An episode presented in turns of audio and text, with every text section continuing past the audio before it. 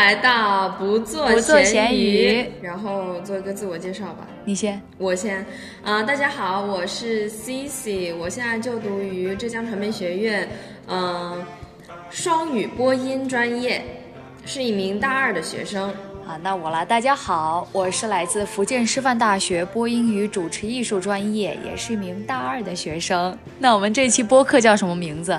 我们，呃，我们这档播客呢，主要是以一个嗯播音系的大学生的视角，然后去分享一些学习播音还有英语的过程，以及我们大学生的生活，还有对于一些社会热点的看法。嗯，我们也希望这个不做闲鱼这个播客呢，它能够成为一个时间胶囊嘛。等到我们毕业的时候，回过头来看，会觉得是一个很宝贵的礼物。也希望这个播客也能够成为一个见证，让大家一起见证我们成长。不做咸鱼，越变越优秀。那我们第一期准备聊什么？咱们因为我们现在是九月三十号。对我们今天录的时间是九月三十号，正好赶上了开学季，而且我们前不久才结束了迎新的各种工作，然后呢，我们就想趁这个时间给大家讲一讲关于这一年我们踩的坑，我们收获到了哪一些宝贵的经验，想要分享给一些大一新生，顺便呢来跟思思一起回顾一下我们大学这一年到底是怎么样度过的。然后我们也会分享一些嗯嗯、学习的方法，嗯，还有大学生活，还有社团。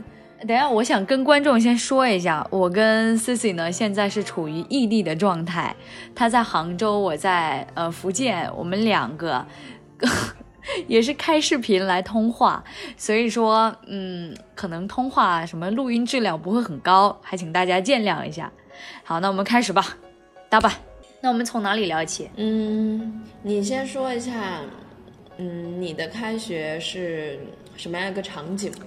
嗯，首先我开学的时候，我记得我是蛮不情愿来的，带着暴汗的心情来到了这个大学。我或许对他有一点点，嗯，我不怎么喜欢你，嗯，我想复读的那种心态。然后我记得当时我爸妈呃全家都出动了，然后呢自驾从泉州到福州，就阵仗还是蛮大的。我是一个人来的，而且还是出手，就是我都叫我都叫我爸妈不要来，就是我觉得说，嗯嗯，反正就是没有必要吧，我就叫他们不要来，然后我就自己一个人自己订酒店，然后自己一个人订动车，然后提前一天晚上就到了，然后呢。晚上到了，我对于这个学校呢，我也不是很期待，你不期待但是？我反正我我不会像你那样暴汗，嗯但是我也一点儿都不期待。我就发现我对于这些事情就都没有一个，很波澜的心情。反正我对很多新鲜事物都都没有对都没有那种激动的心情。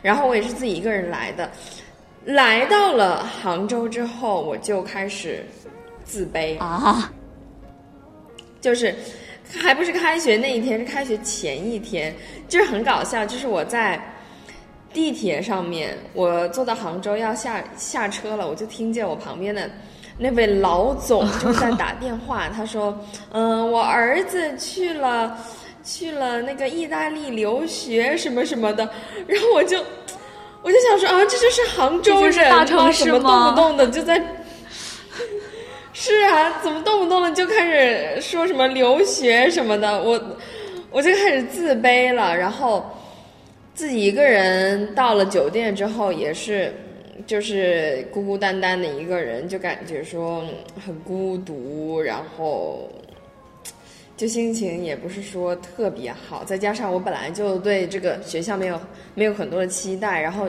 本来就是因为感觉说。因为艺考生嘛，就感觉他们都会嗯又高又瘦又美的那种。然后刚开始刚开学的时候，我已经前两个月我已经暑假的时候在家里面已经在那边就是减肥了，但是我还是觉得就是我自己不够漂亮什么的，就是这些复杂的情绪加在一起，我就不是特别的期待和亢奋那种。哎，开学时的场景，哎，我感觉我开学时候，我的学生心态啊，比现在要重的很多。可能是两倍吧，我感觉我当时呢，真的就是把自己当成一个高中生来看待，那肯定是高中生的心态嘛。但是，相比我们班其他的艺术生啊，因为按理来说艺术生应该来说会更加的 mature 一点，对不对？那我呢就显得很幼稚，穿着也很学生，很朴素，然后又小只。打扮就很学生，就人家一看，你这眼里面就散发出一种天真，然后对于大学的向往、好奇。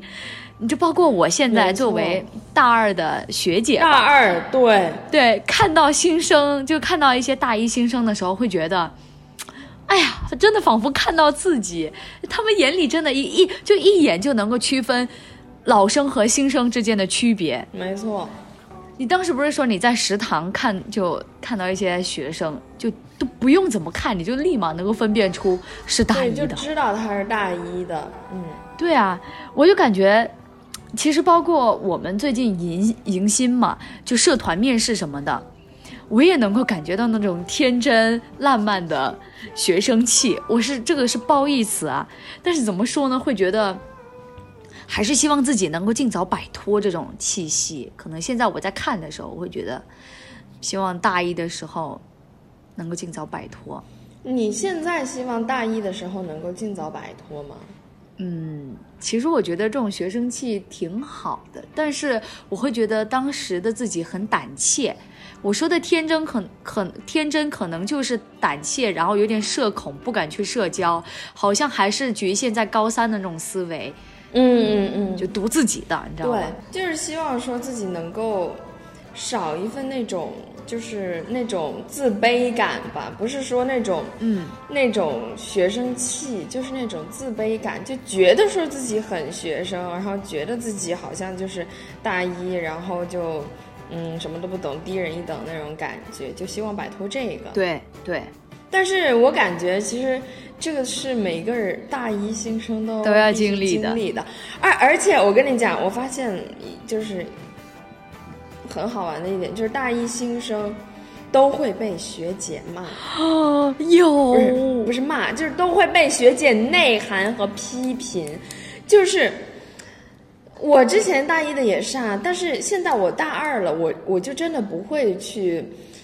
嗯，每次都要找茬什么什么的，就是，但是很多就是其他的可能其他的同龄的或者说学姐，他们就会有时候在宿宿舍楼那个公寓群里面，他们就会发，呃，几楼几楼大一的能不能呃早上能不能小点 声什么什么的，就是那种。然后呢，就军训的时候什么，比如说面试的时候，然后就。反正就是各种学长学姐都会说，嗯，觉得今年的大一新生，嗯嗯，都太太傲了，什么什么的，对，就是太太以自我为中心了，什么什么的，就我感觉每一届都会被这样子说。对，我觉得这种就是学妹啊、学弟妹被学长姐这样子。内涵吧，很多时候会发生在什么时候，你知道吗？反正最近我们宿舍是挺频繁的讨论到新生的，就是在各种社团组织面试的时候，我觉得就有很多的大一新生会在人际交往或者是跟呃学长姐的沟通方面出现一些问题纰漏，然后呢被人家抓住了一点把柄，也不是把柄吧，就是觉得不舒服。那你说，身为艺术生，然后大家都比较在意这种人情世故、情商这一方面，就很难不被人家落下口舌。是啊，但就是说，比如说，嗯，但是其实吧，比如说学长、学长学姐说你说，嗯，你好像都不理人，然后你很高傲，但其实可能他就是害怕他。他怕去和学长学姐沟通，他只是，他只是不知道要怎么去说、怎么去沟通、怎么去表达而已，不是说他，嗯，就是很骄傲、很真的很很傲，然后说不去和你讲话什么的，我就，我反正我现在作为大二的学姐，我是真的不会去去 condemn 这些大一新生，我不会说，哎，你们怎么态度这么差什么什么的，我是真不会这样子，而且我觉得，就真的，嗯，很多时候。就我还挺不喜欢这样子的行为的，就是，哎，你说到这个傲啊，我想到了我舍友，就是你知道吗？就当时我们有一个组织嘛，然后呢，呃，有一个学长发了一份那个文稿，让我舍友录给他，然后呢。呃，当时好像那个学长说话语气还挺温和，就从那个文字上面有用一些符号、表情包什么的。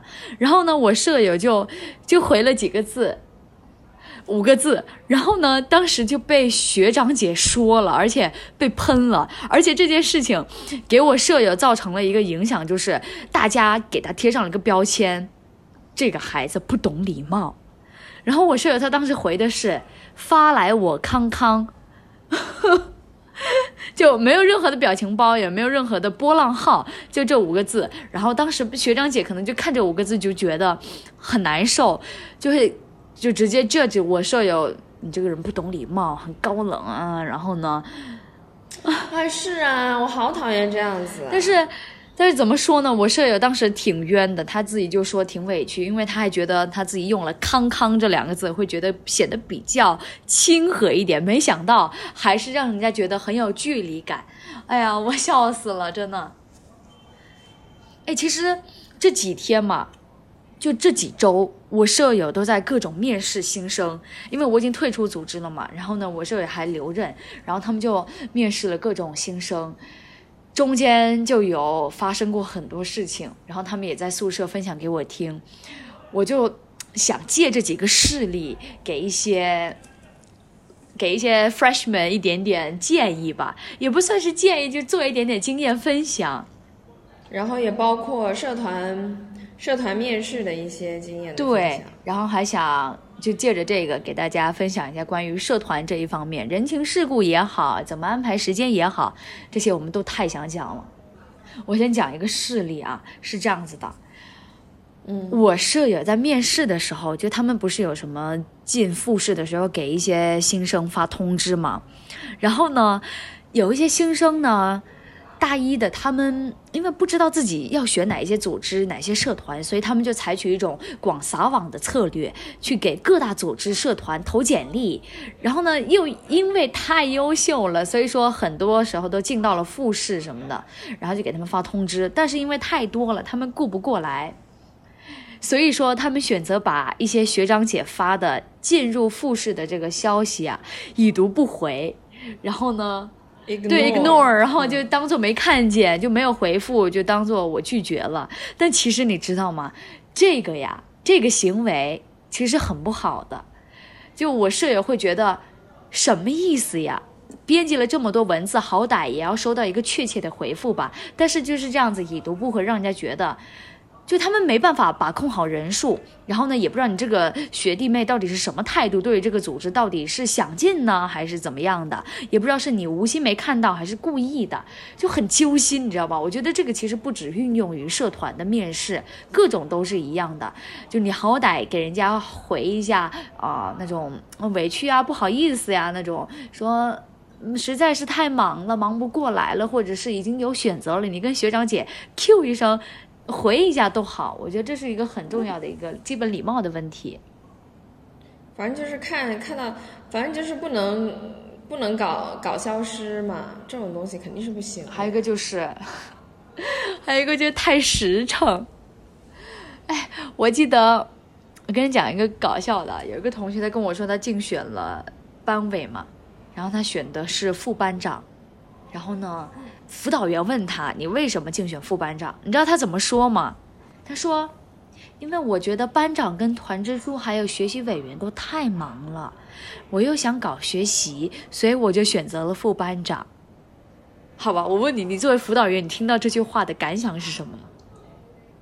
就感觉，嗯，你还挺功利的，你又想要搞学习，你又想要去。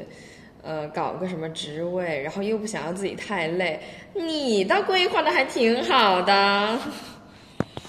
那我让不让你当这个副班长？没错，就是那种你又想拿分，因为副班长其实是次于班长加的分是最多的嘛。就你又想拿分，你又不想干事，然后呢，明明竞选这种职位呢，有点像是为人民服务的那种意味吧。然后你又说，嗯，我想花更多的时间在学习上，我就选了一个活儿轻松的。就你知道这种话。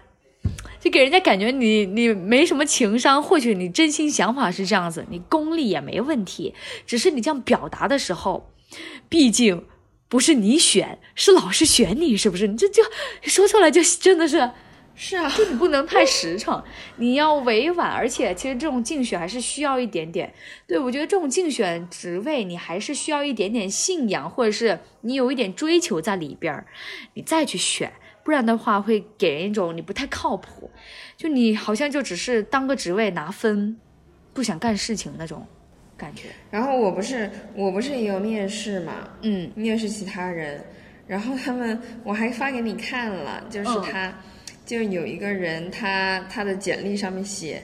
小学小学作文，小学生作文什么什么一等奖，就他们连小学的经历都写上去，就怎么说又可爱，然后又有点儿，又有点儿搞笑，不明事理的那种感觉，就很好玩。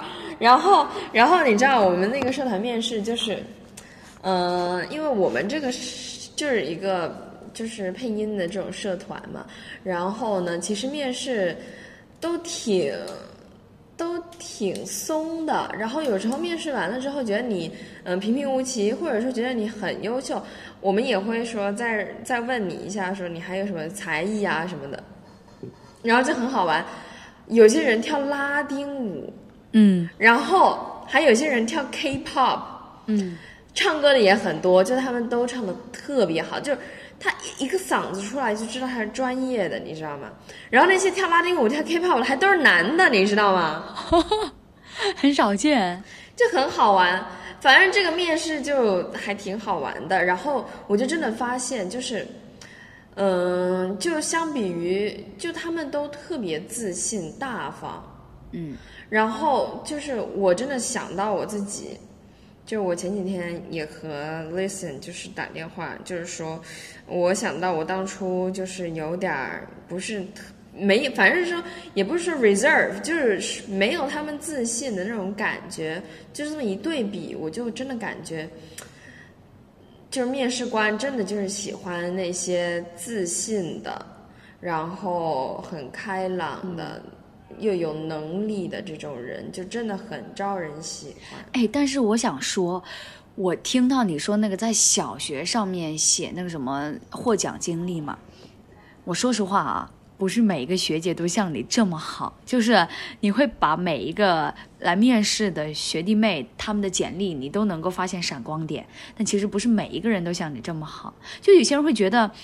你来面试我们社团，我们要看见的是你在这方面的能力，而不是看见你在一个小学作文上面获得了一等奖这个奖项，就显显得你有点不太尊重这个组织，或者说你不太重视这个面试，你知道吧？所以我觉得有时候还是要分场合，但是你可以在线下的时候让我们看见你的自信、你的活泼开朗。但我觉得如果是纸质版的那那个简历的话，我觉得还是需要你。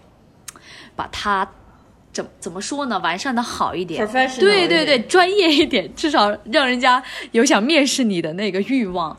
然后呢，哎，你说到对，就每个社团每每个社团的，比如说你要你面试的是配音的，那你就多写一些关于呃配音方面的一些经验。对啊，你获得的奖项就是。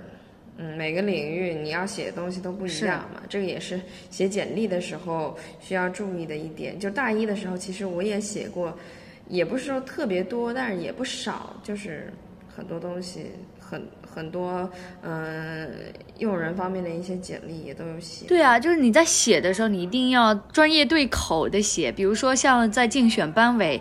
写简历给写那个竞选表格给辅导员的时候，你就一定要多写一些你做学生干部的经历，而不是写你在什么演讲比赛或者是朗诵比赛获得了多少多少名。虽然说这些能加成，但是不是主要的。然后就那个作文的吧，对，你要什么东西放在前面，什么东西放在后对面。然后还有我想，就是你不是说要自信吗？有能力对吧？就是面试官或是学长姐就喜欢那些闪闪发光、眼里充满自信，然后又活泼开朗的那些人。但是啊，一定要注意保持谦卑。就你有能力特别好，这个在这个在大学里边大家就看能力，但是还有一个很重要的点，就是你一定要保持一种谦卑的心态。就你不能又牛又傲啊，那这个呢，大家就很讨厌了。就我记得我们我们年级呀、挺搞笑的，呃，今年招了两个人，然后那两个人就在我们在我们这学长姐里边还算蛮出名的，因为他们嗯，就是没考上中传嘛，差了一点点。然后呢，有一次在那个大一专业展示小课的时候，老师就问说：“你们谁来复师大不甘心、不服气的？”然后有一个人就这样子，老师，老师，就刘浩刘浩存是那种老师你鞋带掉了的那种手势，老师我，然后呢，他上台自我介绍的时候，他就说，想必大家都知道了吧，我就是那个中传落榜生，你知道吗？哎，他是不是还要操着一口播音腔？想必大家都应该知道了吧 She's a girl, you know. She stand on the stage and say that. 啊！想必大家都知道了吧？我就是那个中传落榜生，就挺牛的，对吧？怎么说呢？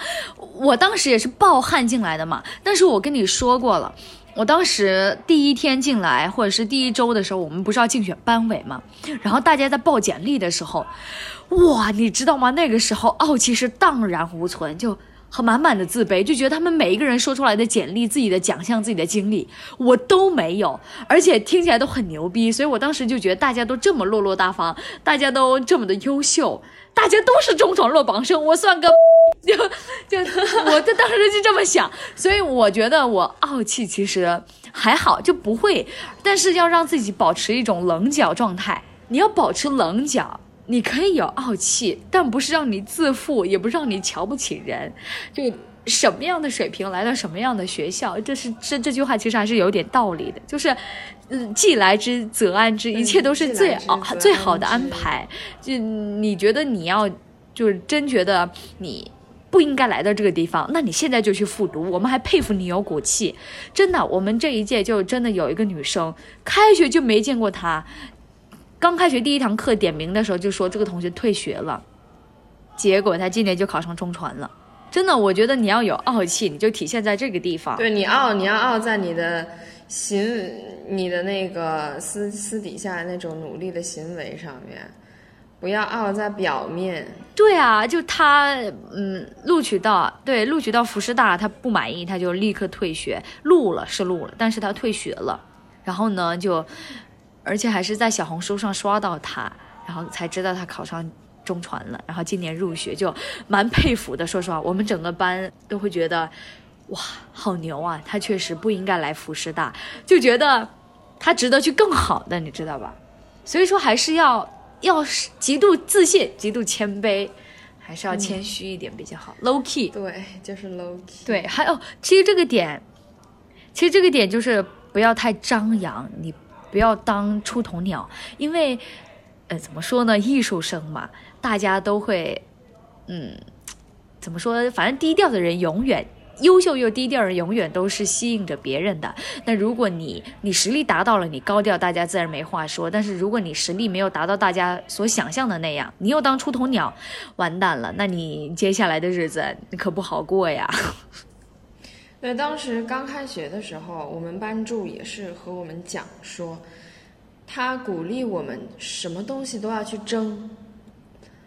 他就是这么跟我们讲的。他他确实也是非常优秀，他就叫我们说什么东西都要去争，但是你你要上进，但是你不能太过于的，就是把你的这些野心暴露在外边儿，然后太过于的去，就是把你的这种嗯，傲气给它展现出来，这样子，就是要低调的努力。嗯，有野有野心是好事，你你从容的去追求你想要的东西，我觉得这是一件很值得欣赏的事情。但是不是让你把“野心”两个字写在脸上，表现给别人看，就给人一种你这个人目的性太强了，功利性太强了。嗯，学长姐也不愿意跟你分享一些东西，然后大家也不愿意跟你接近，甚至不愿意把一些资源共享给你，因为你就是很激进的那种，太 aggressive 了。我觉得野心需要你的能力作为呃外套吧，把它裹住一下，或者是需要你的一些其他的行为来裹住你的野心，然后较自己在里边较劲儿。哎，你当时不是大一的时候，你跟我说你面试了很多社团，但是你都就是都失败了嘛？就你觉得还挺挫败的。嗯，怎么说？就就真的很真的很挫败，因为刚开学你又没有学习，你又没有成绩，然后对大家也都是一无所知。那你能够去衡量你自己能力的，那不就是一些社团的面试嘛？然后当时我就是什么都没有，然后看其他人就是很积极的去参加这些东西，然后我又一个一个社团都没有，我当时是真的就是很。很有挫败感，但是现在就是大二了，回顾下来的话，你看像我们现在大二了，那不是社团都都能退退的了退退了个干干净净的，所以当时就是想着说，哦，我这个也要去，那个也要去，我这个也要学，那个也要学。我觉得我进了社团，我就能和他们打好关系，我就能和他们，学到很多东西。我就有他们的人脉，我就可以学到很多东西。但是其实真的不是这样子的，就是。社团其实是一个特别嗯耗时间的东西，除非说你真的 really into it，你真的很喜欢去呃去做一些嗯、呃沟通方面，或者说真的在里面学习。嗯，你能学确实是可以学，但是我觉得吧，对于大多数的人来说，其实社团更是一种，兴趣吧，就是可能更更就是感觉，嗯，痛苦会大于收获。真的吗？我们给学弟妹灌输这么多，就是这种大学其实没有想象中那么美好，社团没有想象中那么美好。是啊，社团本来就没有想象中那么美好。哎，真的，其实我也想说这一点。我说当时看到很多大一新生眼中全是期待、天真烂漫，就想到自己嘛。因为我现在不是所有组织都退光了嘛，我当时对于我想面试的组织进了，我真的是超级开心。我觉得我这一年收获最多的就是进了这些组织，但是一年下来，我发现我收获甚少。就比如说我退了一个融媒体的组织。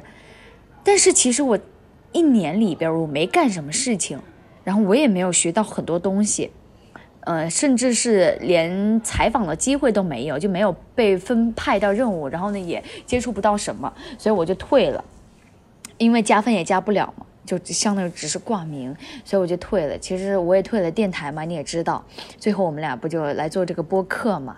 但是我退退电台呢，一方面我是真的觉得他，他很好，他教会了我很多东西，但是他有点消耗我的热情。我觉得我的创作不应该只是机械的为了完成一个任务而去创作一个节目。我觉得它更像真的是自己一个宝贝。所以我觉得你需要对自己人生或是你未来的方向、你的兴趣有非常清晰的了解，你再去做选择，不要盲目的就是光撒网，我什么都要去参加。这个这个组织名字听起来很高大上，我就去报，因为有很多厉害的学姐，我就去报。真的。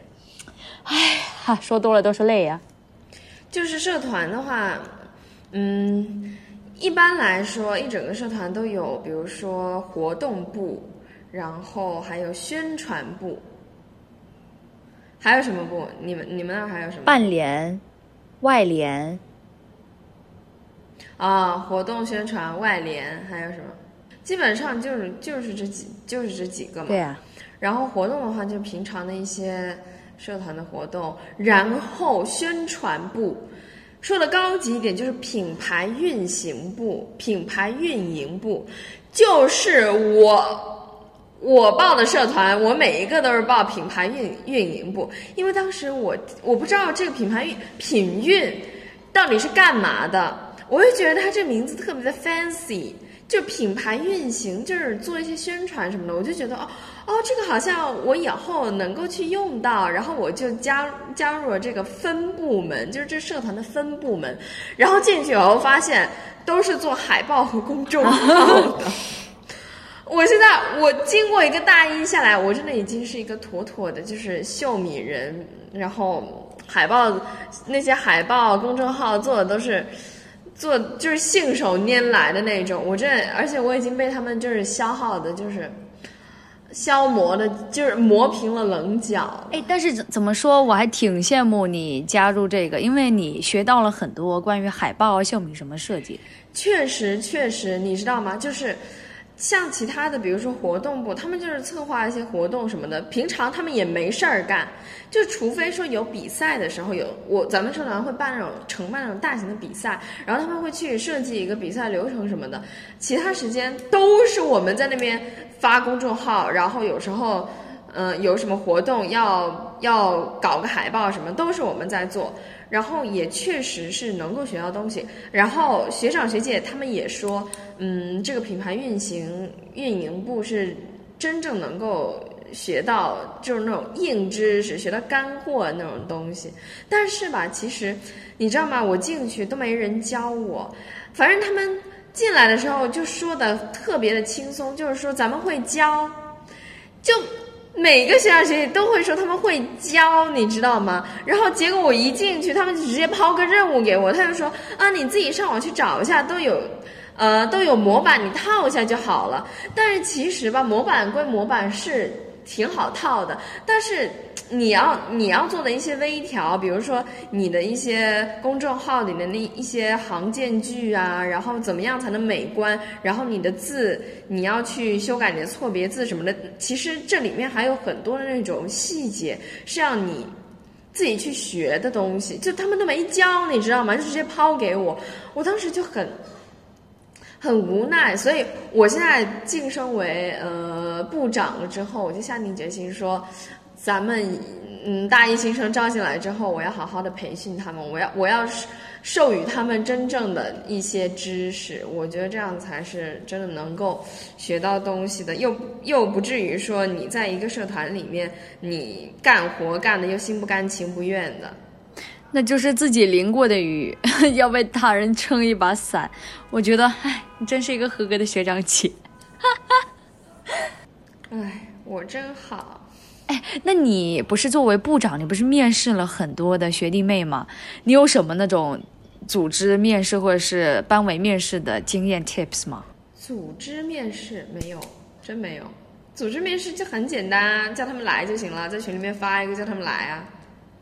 然后我们问的问题其实真的就是那种很 free 的那种，你知道吗？就叫他做个自我介绍啊，然后你就根据他自我介绍，然后问他一点问题，就随便问啊，就是这样子。我我们社团是属就不是那种很很傲的那种社团，你知道吗？你知道吗？就真的是这样子，就是我们这个学校有那个什么朗诵。朗诵社团，还有一个主持人协会，我听过这个还蛮有名的。我跟你讲，就是朗诵团和主持人的那个协会，还有浙传新闻，就是他们都有初试，然后复试，还有我不知道有没有三试，反正至少有两两试的。就真的，我跟你讲，就真的觉得他们还挺这个社团就挺傲的。就是他们就是很自信，说，嗯，我就是要我就是要筛你，我就是要筛最优秀的人进来。但是我们社团就不一样，我们社团就是我们还怕没人，你知道吗？我们怕没有人来，然后就是他们报名的，我们都我们都给进了，因为不知道他们之后。他们很多个社团要如何去取舍嘛？我们就怕他，我招进来了之后你又不来，所以说我们就把他能报名报名的全部都招进来了。但是你知道吗？就是主协就主持人协会，还有那个朗诵团，他们就真的是很傲。他们考的东西，就除了考你的基本功什么，就像艺考一样。即兴主持、即兴评述，然后还有那个指定稿件的播读，而且就是我舍友他之前双双播的，他去面试那个主协，穿了 T 恤和短裤，被骂了是吧？去到那边去，发现他们全部都是穿穿正装、穿西服、化妆，你知道吗？我，然后你说这样好可以。那你就面吧，面了就面了，咱们靠实力取胜。但是你还还被内涵了，你知道吗？还被学长学姐内涵，就是说，嗯，你要对我们这个社团保持基本的尊重。你呃，我看有些人穿 T 恤、穿大裤衩就来了，什么什么的，就原话就是这么说的。我觉得有些社团，咱们在这儿就不要 diss 了，好吧？怎么说呢？毕竟是王牌专业，是不是？而且。对王牌专业，你要求高一点也确实情理之中吧。说实话，我觉得我们电台在筛人的时候其实也蛮狠的，但是他没有没有说你要求一定要穿西装什么，他主要还是电台电台方式，就是你面前摆一个话筒，然后你只要坐下来念一下你的稿件、自我介绍就行了，你也不用什么展示穿西装，因为他不是主持人协会，他只是一个电台面试，所以不会那么的那个。但是我觉得学长姐的筛人标准还是蛮严格的，主要是看你声音条件、专业水平怎么样。哎，我想到我当时在面试的时候啊，怎么说呢？我我是一直在，就是很谦虚的说自己的，呃，闪光点，就真的是推销自己，但是是保持一种谦虚的状态。所以我觉得就是社团面试的一些小 tips。那如果说到班委的话，我觉得你需要拿出你严谨的态度，至少让选你的人、辅导员、什么学姐之类的，看到你这个人是可靠的，觉得你做事是认真的，才会投你，让同学觉得你很放心，你值得信任。那我们下一 part 讲啥？讲讲关于学习方面的吧，因为毕竟来大学。是要学习的，不做咸鱼的第一要第一就是去图书馆学习。是的，嗯，我先来说吧。首先呢，第一个我想分享的点就是，嗯，学习就是你要抓住每一个机会，就是有很多的比赛，有很多的一些面试，比如说像我们，嗯。有那个，呃，实验班的面试，就是有个，就相当于就是那种像就像高中的那种尖子生班的那种面试什么的，然后就是有很多的一些比赛啊什么的，你都要去，每每个机会你都要去尝试，就不要给自己找什么借口说，嗯，自己不想去啊什么的。我真的是很后悔，而且我。而且有一些机会是我想去，但是我错过了时间，就是我可能没有把这件事情很重视，然后结果就发现我，我把时间错过了，或者是说我看错了时间，就是他说的是中午十二点，我会看成晚上十二点，然后结果，但是我当时还特别就是有那种悔改之心吧。我就还打电话给老师问他说，呃，我可不可以再重新交一份那个报名表什么什么的？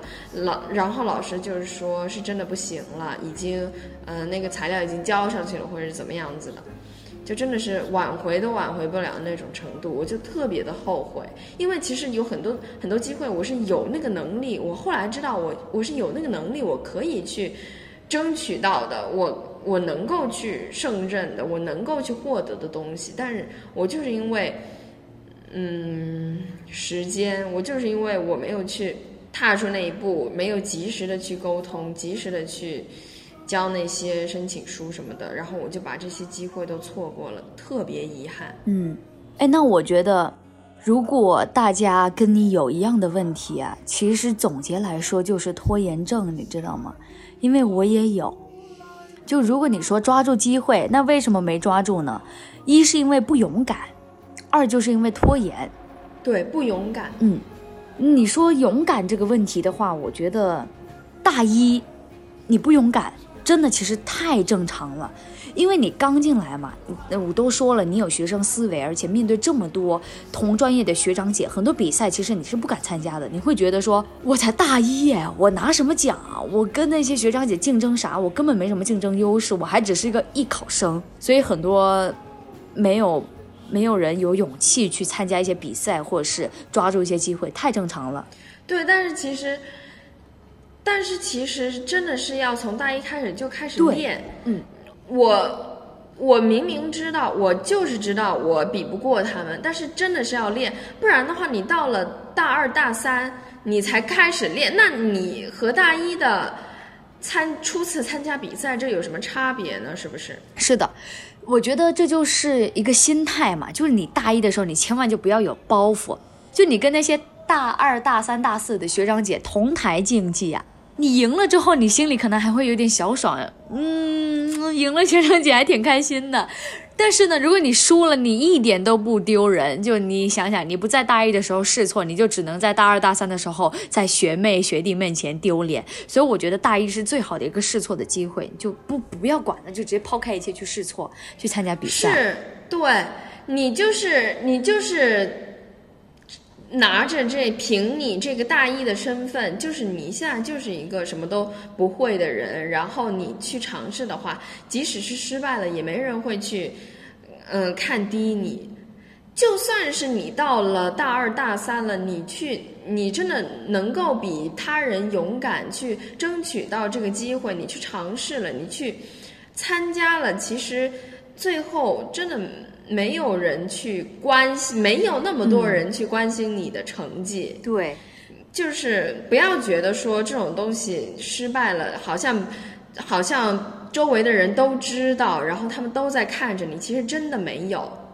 哎，不过你这说说的这个就蛮说到我心坎儿的，因为我之前不是去参加那个比赛嘛，而且那个比赛未来金话筒比赛也是因为 C C 没有抓住机会，就他明明是有实力的，他跟我一样冲全国十强，冲那个全国前三，我都觉得没问题的，但是就是他没报名，他没录视频，而且这个比赛也是 C C 跟我讲的，结果啊，当然我最后也比不好，我也没比好。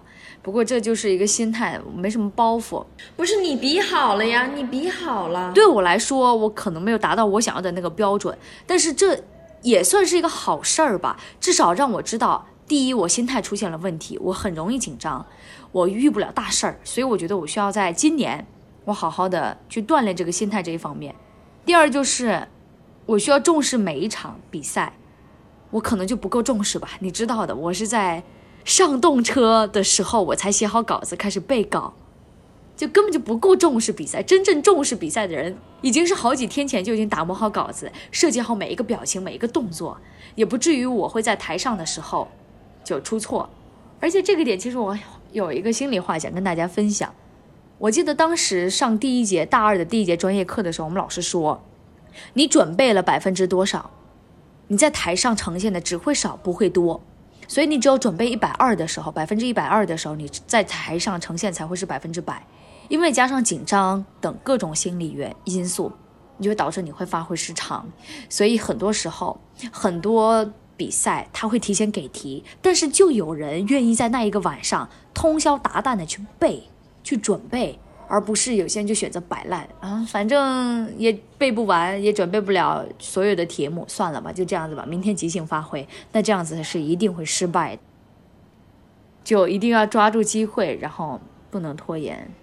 嗯，这边我我我还想我还想穿插一下，就是关于这个金话筒比赛的，就是 listen，你已经进了全国赛了。你是第几名啊？不知道，就只是十强，就他统称十强。十强，你是全国的十强。就我总感觉好像你对于这个比赛，你就一直觉得说我我我很差，然后你也不敢把你得的这个奖跟别人讲。我好像觉得说你对于这个比赛就一直是很特特别低调，然后很觉得特别遗憾的那种。那种，我觉得就在在我在我看来是这样子的，但是你已经是全国的十强，我真的觉得你真的非常厉害。我不是说什么你已经很厉害，我真的觉得你非常厉害了。我觉得 Cici 在给我建立信心吧。其实你对于我这个评价，或者是对于我这件事情，我有两个点想跟你说。我觉得我是一个既自信、自负吧和自卑的矛盾体。因为为什么我会选择想隐瞒呢？我觉得这个结果对我来说不是我最好。我不是跟你说过我是冲着前三去的吗？可能在某一方面我会觉得，好像全国来的选手也就那样，所以我会给自己一个预设，我需要达到这个标准。但其实我达到了这里，我就会觉得自己其实太差劲了，而且我。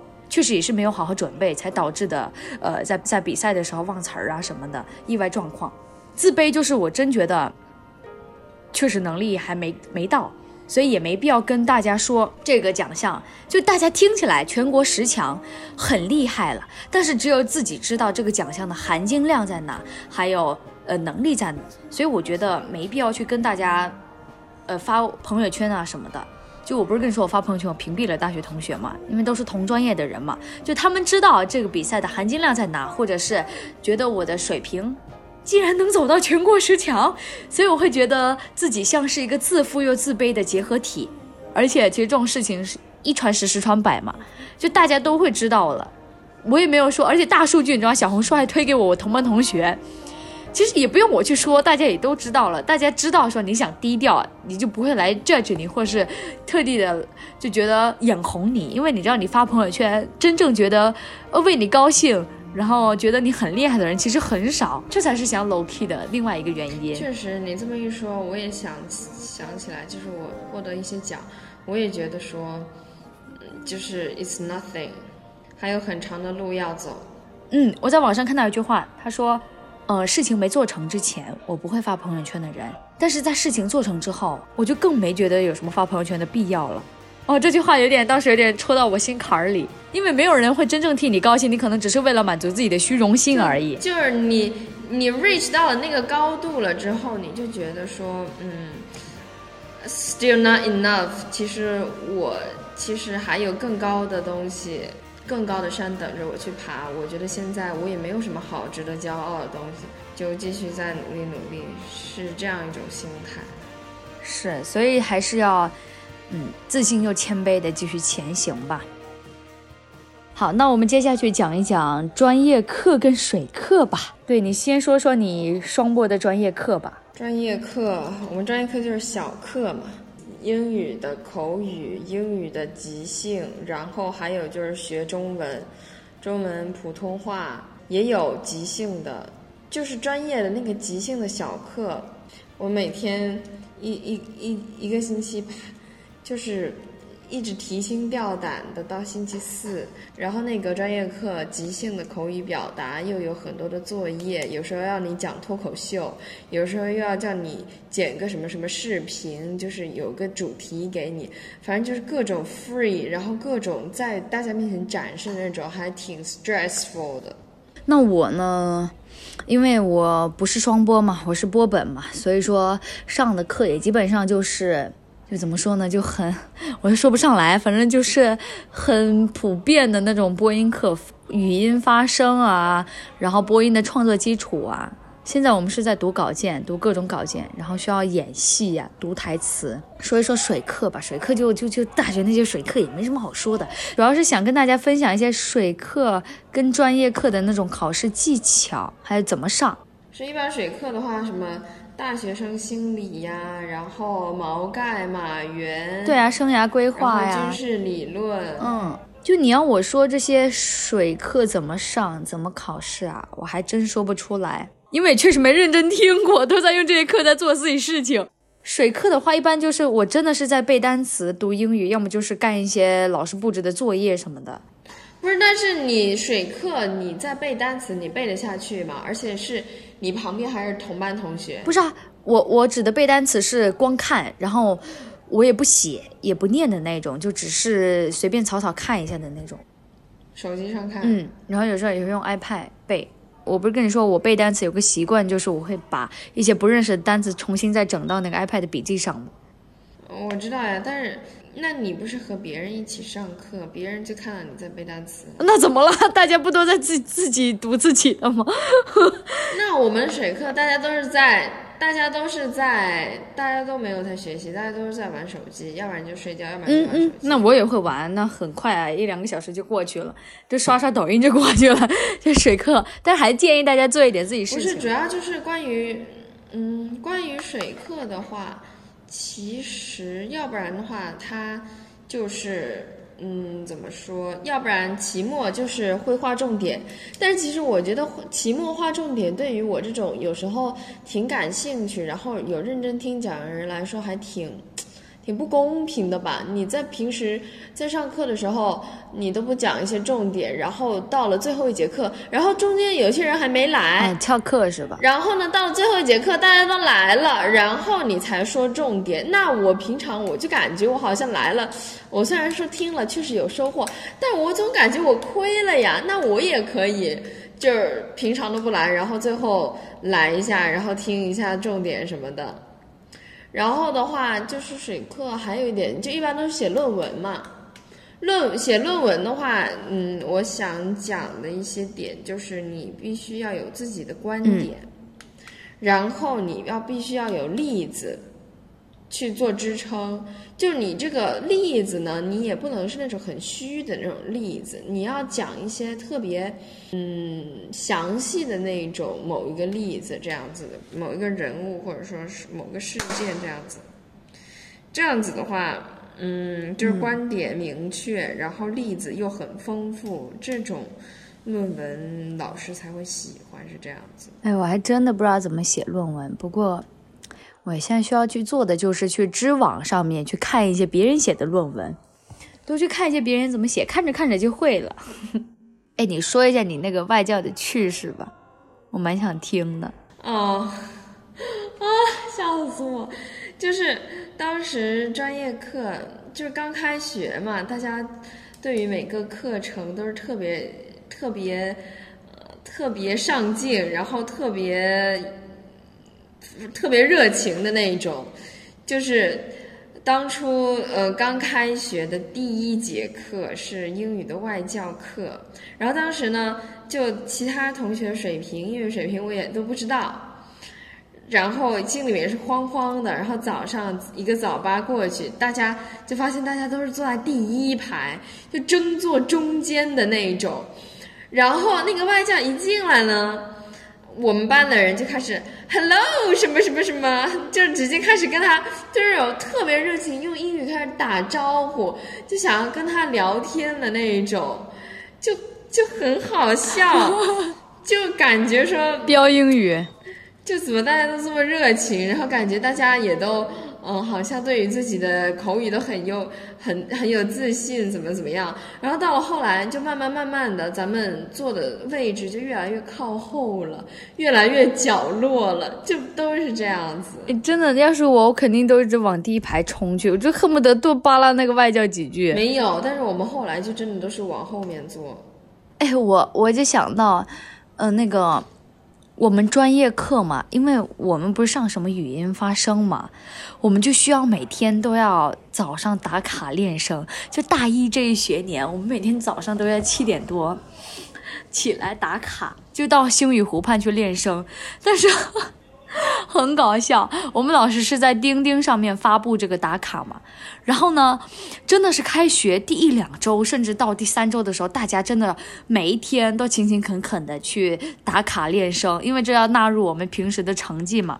然后到后面啊，就大家一天啊，就已经可以把后面连着好几天的那种练声的风景图。拍照。拍照都已经照完了，然后存在手机里边，不一样了然后是不是？对，定个闹钟，比如说七点，老师截止是八点二十截止打卡嘛，大家就定个闹钟，七点四十起床，然后呢就眼睛眯着，然后点开钉钉，把那个风景照上传上去，打完卡就直接接着睡，特好笑，就真的，然后一个星一个学期下来。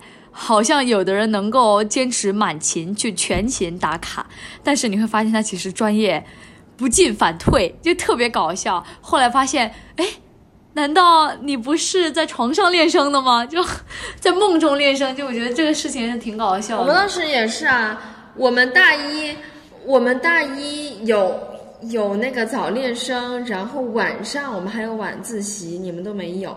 嗯，没有。我们晚上有晚自习，那晚自习过去了，也就是在玩手机呀、哎，那我都搞不懂你们这晚自习设置的意义是什么？是啊，然后早上我们不是也要那个早练生打卡？我们打卡是指纹打卡，你每个人都要在场的，你知道吗？啊然后就刚开始这么严啊刚开始的时候也是，嗯，大家也都在那边啊啊啊一呀啊一的那种，然后到后来就都不练了。我刚开始我也会练，但是然后慢慢慢慢的我会觉得说。我会觉得很 guilty，就是我不练声，然后再到了后来，我就觉得哦，我不是播音生，我不练了，我就好像你是播音生啊，我就感觉我这个专业又不是英语，又不是播音的，就在中间徘徊。然后我就觉得说，我就干脆说，那我就把我自己的这个定位，就是说我我不是播音生，我不像那种播音的人一样，我就不练了，我就真的是那种，就是一点脸不红心不跳的那种，我一点都不会觉得内疚，你知道吗？到了后来，到了后来是真没人练了，你知道吗？就现在大二了，我们班。好像没有没有什么人，没有人练声。然后一整个年段呢，就是有也有那么几个人，就是会想说抓一抓自己的基本功去练。真的就是大家都不练，就早上就是练声的时间，就是给你吃买早饭的时间，然后练到八点就去上课了。天呐！我现在其实对自己要求还是蛮高的，就我现在一周至少要保持四到五次的练声，就有时候起晚了，或者是实在太赶了、太懒了就不练了，但是至少会保持四次。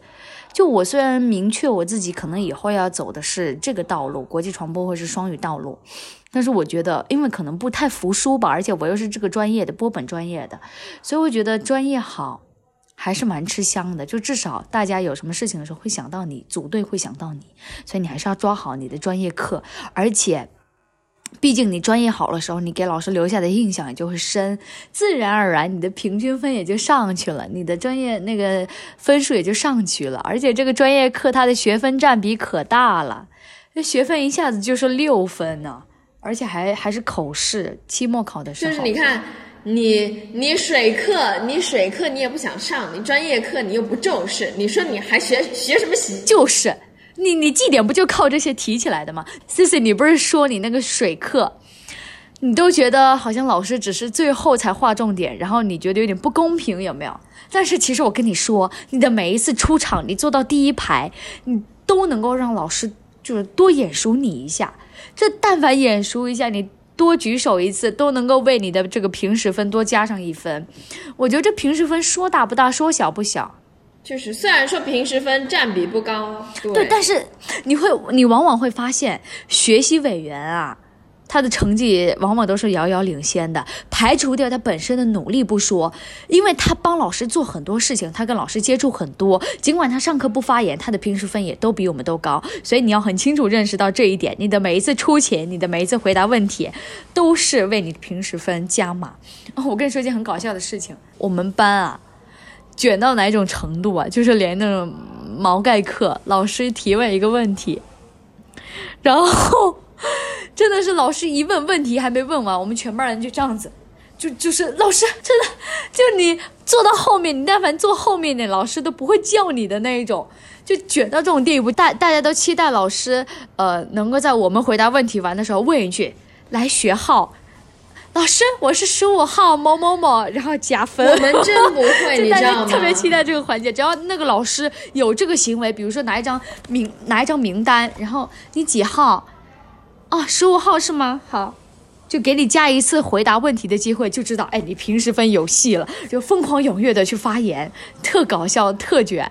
我们都不会这样子，我们就真的是那种大课的时候，因为小课的话每个人都会练，但是大课的时候就真的就是没有什么人发言，就是前面几个在那边讲，然后前面几个也不用举手什么的，就和老师聊聊聊天的那种。那前面的人说的挺小声的，那后面的人也没听，然后也听不见，就是这样子。就是前面在听听他自己的，在互动他自己的，然后后面的也就也都没有管。哎，怎么回事？我感觉就是我我们我的这个氛围比你那边好像要卷多了，就大家，也可能是说是啊，你们那个，我觉得你们还是小啊。我们六十个人但是我感觉大家的那个怎么说呢？至少来说氛围也挺强的，而且大家都想往这个考研、保研这方面去想。对啊，我们都没有保研呢，没没什么没什么竞，没什么。咱们现实一点来讲啊，你们浙传传媒专业毕业的，就算你们只是本科出来，也有公司要你们，也有岗位需要你们。你们但凡去做直播都能赚，都能赚很多。但是我们身为双非的，而且还是师范大学，就怎么说呢？认可度不高，就你只能在福建说啊，我是福师大播音专业毕业的，可能在这个省内这个专业还算是牛逼的。但怎么说，你拿出去简直是一文不值啊！你这双非的，真的就不考研根本就没有出路。不是，但是你知道吗？其实福师大真挺有名的。福师大真挺有名的，我那个浙江的那个同学，他说福师大在他们那儿是一本，而且还是挺好的一个学校。但是在外的认可度不高。反正，真的，我觉得现在这个大环境都在滋养着“内卷”这个词儿吧。就你，如果你不考研，你好像真的就找不到工作了。而且我们班其实很多人就不打算从事传媒，呃，传统媒体这一行业，就不打算做专门的主持人。就是如果你不考研，你没有个这个学历傍身，你真的都没有专业要去找你，不然你就是去那种影视集团、去传媒集团当民工，然后一个月拿这个两千多块的工资，有点迷茫哈。现在大二考虑这个，哎，那说到这个保研，我就想讲一个，如果。嗯，对于现在新生，你们有这个想法呀，就不要羞于表达自己想要去追求的目标。你有野心真的是一件好事，但是你得做出一点行动，比如说你得去了解，就从大一刚进学，你就要比别人多去了解一些综测细节，因为这个综测啊，事关奖学金，事关保研。呃，第一的肯定是成绩，然后就得去细则你们学院学校的综测。那个评判标准，然后你要制定你这一学期的 KPI，比如说你大一学年你的成绩要达到多少，你要拿什拿什么样的奖学金，你要参加什么活动，然后这些活动能为你的文体分、思政分加多少多少多少，你都要去了解。你制定好计划之后，你才能一步一步踏实的走，走得稳，走得快。你这一次不是拿一等奖学金吗？来分享一下你的经验。我真的没有什么经验。我就是，我真的不知道。我不是跟你讲了吗？我这个综测加的我也是莫名其妙，我就感觉说，嗯，有活动我就去参加，然后有分我就加，加着加着，我怎么就变成全班最高的呢？哎，说实话，我跟你也是一样，就咱就很不谦虚的说啊，我跟 Cici 这次都是班级的综测第一，但是。哎，不是，我跟你讲，那个奖学金是综测加上绩点，我觉得我的绩点也可以是第一吧。那就是一等奖学金了呀。是啊，那没问题。但我是二等，但我是二等，我是因为学习那个那个排名没有达标，就挺搞笑的。但是我也是蛮莫名其妙的，就是参加一些活动，就什么都要去试一下，结果加着加着，呃，还有什么加志愿。什么加着加就满满了，是啊，就我以为我以为这两项大家都能加满的，结果怎么你们都没有加满呢？我就会这样子，但不是凡尔赛啊，我只是觉得自己莫名其妙就做了这么多事情，只是一年下来梳理的时候会感觉，哎，好像自己这一年还干了不少事情。对，就是说大大小小的活动能加分的都去参加，然后还有一点重要的就是你要把它记录下来，就是这些分。对，你要知道你都干了些什么，到了期末了之后，你才能把这些记录拿出来。你要有这些凭证，你才可以去加分。所以说，参加都去参加。其实这些也不是说有一些，也不是说特别要需要你的专业能力什么东西。有时候就是一些小小小的活动能加分的，那你积少就可以成多。哎哎，这里还有个很小的 tips，就是需要大家去注意一下。我是很建议大家从第一年的时候就给自己准备一个硬盘，或者是 U 盘，或者是在电脑上准备一个小文件夹，就放着你的大学所有的生活。你给它分类：大一、大二、大三、大四，然后你就把你大一今年参加所有的文体活动、思政活动，各分一个文件夹。把所有的参赛证明也好，比赛活动照片也好，专业课的录音也好，你都把它填进去，因为这个时候是是，对，特别是我觉得，特别是对于我们这些播音生来说，我们有很多作品什么的，对很重要。你还需要准备你的证件照、职业照、形象照，就给你还需要每年都准备一份你的简历，你就每年多新增一点，新增一点。你有简历，你就立马补进去，到时候别人说要你去哪一份，呃，要你。给你介绍工作的时候，你就能够立马给别人呈现一份简历，并且这份简历真的能够体现你的综合实力的时候，哇，就觉得你这个人做事特别靠谱，而且你做事不会慌，你不会说老师我没有，那我现在做一份不好，你还是现在开始准备吧，真的需要大家去仔细的去分类，把这些小细节给做好，到后面就会轻松很多。然后我们接着还想跟大家分享一下大学的生活。啊，这生活包含的方面可就多了。那我我觉得我想讲的方面，其实也就几个吧。一个就是社交方面，跟你自己的生活方面，这说的有点宽泛哈。就比如说社交方面，我觉得大学很重要的就是教你怎么为人处事嘛。我们前面也讲了很多，怎么跟学长姐相处，是不是？我觉得大学一很需要锻炼的一个能力就是你的社交，就你不是一个孤岛，你知道吧？你得跟很多人去社交，你得向上社交，你还得向很多学长姐去要资源、要材料，那就得圆滑一点。对，但是我觉得，但是我觉得你也不能只向上社交。就我身边真的有这样的案例，他们就特别功利，就只会一心就想往上看，然后。和自己身边的同学就处不好，这样子的话，其实他在我们这种同龄人的 reputation 其实是不好的，然后也能暴露出来哦，你这个人是那种很功利的。其实我觉得这样子也不好，就是说你不能只向上社交，而且其实我觉得吧。社交确实是一个很重要的方面，但是我觉得没有必要说把社交看得太重。我之前就是一直想要去参加社团，想要去积累人脉。我觉得说跟他们，我要和他们每一个人都保持这样那样的那么一点点联系，我要去加他们每一个人的微信。但是实际上，真的你微信里面，你真的每天都能聊天的，然后你真的是。和他走得很近的又又有几个呢？你到了大二之后，你看你自己经常往图书馆里跑，那你和你真正玩在一起的又有几个呢？你你觉得说社交那么重要？其实你看你在你生活当中，真的有很多人都围绕在你身边吗？其实也没有。就算是最亲、最最就是更就是相对来说比较近同班同学吧。我现在都发现，就除了上课之外，就除了舍友，你同班同学其实也都没有说特别经常的接触到，至少我是这样子的。所以我真的是觉得说，你要重视，但是你也没有必要太把这这种东西当回事。对，就你还是要有独处的能力，你不能丧失这个能力。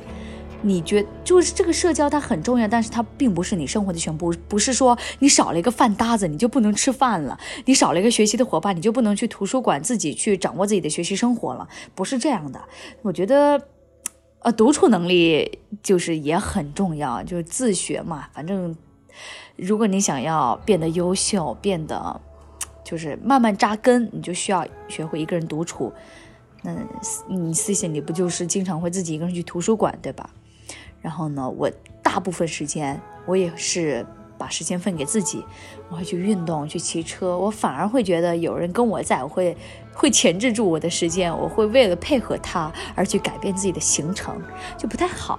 然后如果说一个人的话，我还很建议大家在周末的时候出去做做志愿，或者是你去逛一逛这座城市。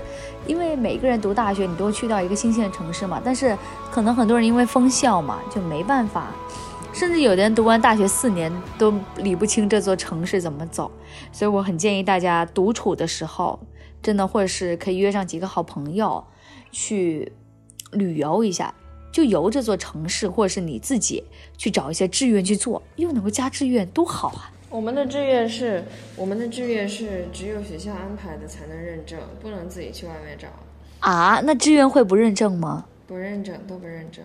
救命啊！那哎，那你期末呃不，你周末的时候你都在干啥呢？我周末就是自己一个人读书呀，然后要不然就是自己一个人出去。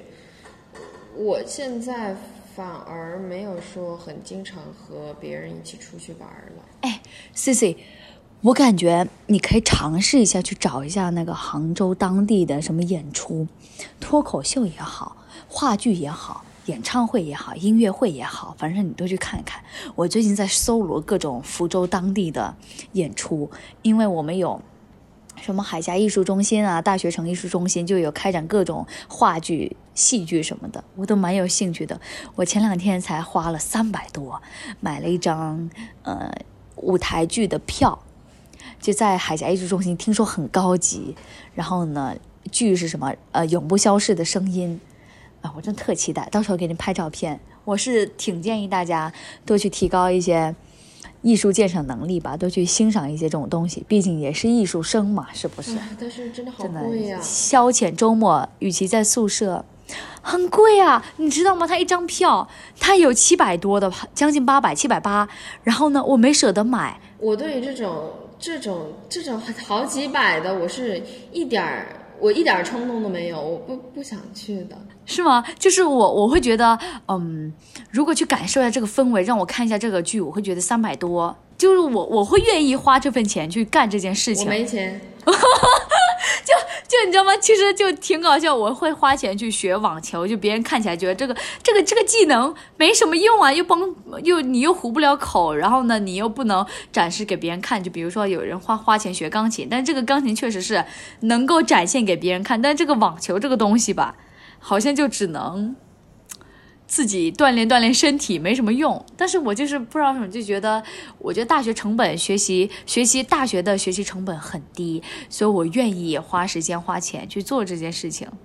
每个人每个人不同选择嘛，反正只是一个选择而已，就给你这么一个 options，然后你自己去 choose。还有什么想讲的吗？我们赶紧切入正题来讲一讲。就今天都讲了些什么呢？讲了我们开学，还有社团，还有关于学习、比赛，还有大学的一些生活。然后呢，我们既给了大家一些经验、经历吧，跟大家分享了一些经历，然后讲了一些小 tips，也回顾了一下我们大学这一年的收获。希望大家听了这一期之后，能够有所有所收获。那我们这一期也就算值得了。第一期第一次做播客，我跟 Cici 还是就挺生疏的吧，也算是两个新手，滔滔不绝的聊了很多东西。那也希望大家能够在大学里边珍惜时光，嗯，不负春光，好好学习，不做咸鱼。嗯 嗯，然后。也希望我们作为大二呢，既是学妹也是学姐，希望大家跟着我们一起成长，也让大家一起见证这个过程。然后以后呢，我们我们也会跟大家一起分享一些我们的经历呀、看法呀、读的书呀，什么都会讲，乱七八糟的都会跟大家分享。可以可以，这份分享欲太旺盛了，抑制不住。反正就是一个目标，要越来越好。不能做咸鱼，而且呢，我们这个播客也会，嗯，持续的这么做下去。嗯，大家 subscribe 一下，like like 一下，那也 some stuff，然后 like and 什么鬼，反正就是 subscribe me，subscribe us。不做咸鱼，然后继续加油吧！希望大家在大学都有一个多姿多彩的生活。我们这一期的回顾可能到这儿也就结束了吧？嗯，那就再见吧。讲的好兴奋，跟大家说再见，拜拜。好，那拜拜。